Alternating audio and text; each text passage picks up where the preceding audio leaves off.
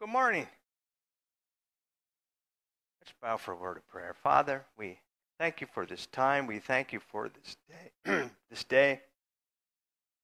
We thank you, Lord, for this baptism we're going to share in uh, in a little bit, Lord. We just pray, give us a reminder of all that you've done for us. And Lord, help us to understand the joy and the rejoicing that this day brings. And we just place all this in your hands. Uh, Lord, be with us as we share in your word. Lord, get me out of the way. And Lord, we just pray that your word would do the speaking. We ask in Christ's name. Amen. Now, how many of you know what it's like to be all in? Yeah. All in. What, what makes you want to be all in? Sports? Yes. Oh, yeah. Okay. I, think about that, being all in. Think of the people that, that have their sp- favorite sports team, right? Those win or lose, good or bad, they're your team. Okay, you're in. Sometimes we just roll our eyes and shake our heads. But, you know, I think of one here. Remember, guys, when we did the, the Guy Terrain dinner that was meet and greet? There are a lot of guys that were all in for that. Nothing but meat. But we can all picture things that we're all in about. And we want to talk about one of those today. So we're going to be spending time in Acts chapter 8 what has been happening just before this, the church is being squeezed. Persecution has started, Stephen has been executed. But God is starting to do things that spread the church out. And one of those things we're going to share in Romans 8, we're going to be picking up kind of uh, toward the end of the chapter, beginning in verse 26. But you know, if those people, you know, those being baptized today, I, I think of Mason. I wasn't much older than Mason, but it was a day I remember as being one that helped define my relationship with Christ. I understood that He saved me. I understood that it was a step of obedience. And I can still picture that day, even 48 years later. So we're going to share picking up in Romans 8 26.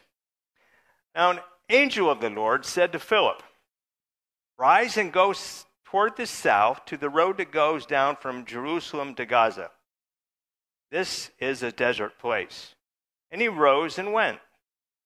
And there was an Ethiopian, a eunuch, a court official of Candace, queen of the Ethiopians, who was in charge of all her treasure.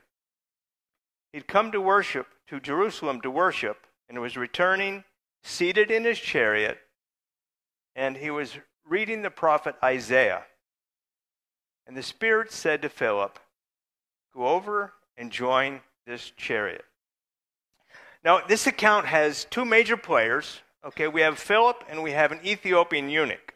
And as I look at this, I see two uh, things that we want to really call attention to is Faith in Jesus is from God. He calls us, we feel his call. And we're also commanded to share the gospel. Both are important in this account, and we want to really see that. So, first we look at Philip. Philip was sent by God, okay? And he did not know what was going to happen till he got there. Earlier in the chapter, Philip is way up in Samaria, and he's sent to a road down in Gaza. That's not a short trip. But think of Gaza as one of the last places where there's a watering, a, a good watering place, and then you're headed south to Egypt, to Ethiopia, which would have been Nubia. So God puts together Philip and he sends him down there. Verse 29, he says, Go over and join this chariot. So Philip goes down and not understanding why, and then the Spirit of God says, That's the one. The other player in this we see in verse 27 is an Ethiopian. Okay, at that time it would have been ancient Nubia, and it would have been south on the Nile below Egypt, kind of in that direction. But he's described in several ways. He's an Ethiopian. He's also a court official, a treasurer of Candace, which was likely a, a title but the queen. And the third was he was a eunuch. And I've been kind of pondering all week how to we explain this with the kids. But we're going to do it this way. Um, think of think of a ma- male, a man who was surgically altered to not be a daddy anymore. Okay? Off his plate. All three of these things, some commentators might think that uh, even the term eunuch was used as an official, but in this case, all three of them are listed. So the eunuch was, was on that list on purpose. And a fourth thing we, that we see is they went to Jerusalem to worship. This eunuch was, he was uh, Ethiopian, but he went to Jerusalem to worship. And from what I understand and have read, he could not have been a Jewish proselyte because of being a eunuch. He would have been separate. But yet, here is a man who was hungry for the truth of God, who had a, literally a copy of Isaiah and he was reading it. Now, Spirit of God knew he would be reading this, wondering how to apply this, what it really meant, but he also sent Philip at some point that they would meet. So there are the two of them. But we're going to refer to that eunuch, he was a God-fearer. They're both brought together for a specific meeting. And this meeting was basically one where the truth of the gospel needed to be explained to someone who had Isaiah. And so, as we uh, take time, we continue in the text, picking up in verse 30. And we're going to see that God's word and truth are key in our search for Him. So Philip ran to him and heard him reading Isaiah the prophet and asked, Do you understand what you're reading? And he said, How can I unless someone guides me. And he invited Philip to come up and sit with him. Now, the passage of Scripture he was reading was this Like a sheep, he was led to the slaughter, and like a lamb before its shearer is silent, so he opens not his mouth. In his humiliation, justice was denied him. Who can describe his generation? for his life is taken away from the earth. And the eunuch said to Philip, About whom, I asked, does this prophecy say this? About himself or someone else? And Philip opened his mouth, and beginning with this scripture, he told him the good news about Jesus. See, what, what the eunuch was reading was in Isaiah 53, verses 7 and 8, and we think of that as a messianic chapter in the Bible describing Christ. And the eunuch was reading this and, and, had questions. What is this? What does it really mean? But in the meantime, Philip is sent there and he has the answers. And it begins with this very same text and begins to explain things to him. You know, at this point, uh, the Christians, uh, the, newly formed body of believers who were followers of Christ could at this point see this as a messianic prophecy. Philip would have. And Philip started, and, you know, we can only guess what he shared with the eunuch, but I spent some time in Isaiah continuing on, and I found a passage of scripture I think that is paramount to what we're seeing here. In Isaiah 56, verses 4 and 5. For thus says the Lord To the eunuchs who keep my Sabbaths, who choose the things that please me, and hold fast my covenant, I will give in my house and within my walls a monument and a name better than sons and daughters. I will give them an everlasting name that shall not be cut off. So here's this eunuch seeking after God, the truth of the scriptures, not able to be a Jewish proselyte, but yet we see in Isaiah, God already accepts him. Those even in that position that believe, accepted by God, given a special place and an inheritance, better than sons and daughters, which they couldn't have. And I just wonder if Philip, beginning from that point and continuing on, may have shared that. Or it would have been read by the eunuch and understood. And I think of the fact that he was accepted. The words that that eunuch needed were given to Philip. The last point I want to really want to look at is, and continuing on in verse 36. And as they were going along the road, they came to some water, and the eunuch said, See, here is water. What prevents me from being baptized? And he commanded the chariot to stop, and they both went down into the water, Philip and the eunuch, and they baptized him.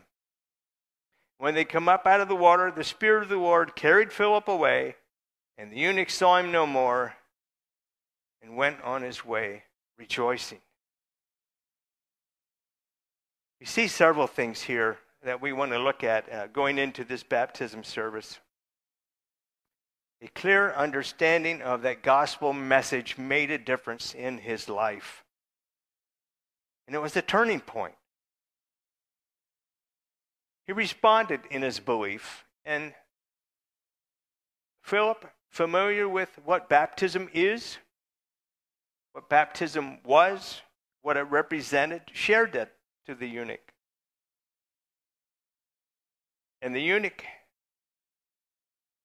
realized that he understood the gospel message and claimed it as his own. Wanted to be baptized.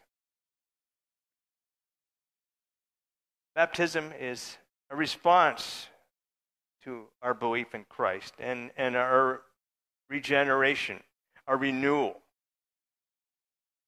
And, you know, as we get ready to transition here, I want to share just a few verses out of Romans 6, verses 3 and 4. Do you not know that all of us who have been baptized into Christ Jesus were baptized into his death? We were buried before him, before buried therefore with him by baptism into death, in order that just as Christ was raised from the dead by the glory of the Father, we too might walk in the newness of life. See, bottom line, that eunuch knew what all in was about. Serving in the court of uh, Candace, he was made a eunuch. Family leave is no longer an option. He understood by his position in life what all in really meant. And he bought that when he heard the gospel, and it made a difference in his life. And I want us to think today what this baptism represents. He was he was all in. And those being baptized today, it's a, a picture. It's a public display of what they believe in the gospel of Jesus Christ. He died for their sins, He was buried for that sin, dead. He was raised to life in victory over sin and the grave. symbol of baptism. Dead to sin, alive to Christ. And we celebrate that today. It's a joyful time. And I would really be disappointed if there wasn't a lot of cheering and you know, like woohooing when, when these people get baptized because this is a big thing. They're showing that they're all in. All in does not mean I've got it all together. All right? I do not want you to think that being the case. All in is I'm in for this, wherever it takes me, whatever it does. And I want to close with, with the fact here that Philip, being all in, knew that he had to go share he made a long walk to a desert to meet with someone that he did not even know yet. And actually, wasn't told till he was there. And the eunuch, a man of influence that had a heart for the things of God, and that the Spirit of God was drawing to salvation, He went on his way rejoicing, but now the gospel just headed to Nubia in Ethiopia. Baptism, that man was all in. It's going to be interesting when we get to heaven to see what that these few verses really meant for that section of the planet. And us today, our question is are we all in? You don't have to have it all together. We just need to know that Jesus is Lord. He paid for our sin, took the penalty for it, and He rose in victory over it. That's what we celebrate today in this time we share together. Let's pray. Father, we, we thank you and praise you for this time. Lord, I, I don't know about others, but I've really been looking forward to this. It's been a long time. Jesus, we remember, and I even remember, Lord, what it meant to me. I pray, Lord, that we as a congregation and a body of believers rejoice with these who want to publicly state that they're all in. We just pray, Lord, that they would feel a fresh, empowering of your Spirit. And Lord, authenticate your presence in this time, Lord, this time of worship in the baptism. Lord, I pray for all of these, Lord, that you would really catch their hearts and continue a work, Lord, that was started by your Spirit. Just move in their lives in a mighty way. We ask in Christ's name. Amen.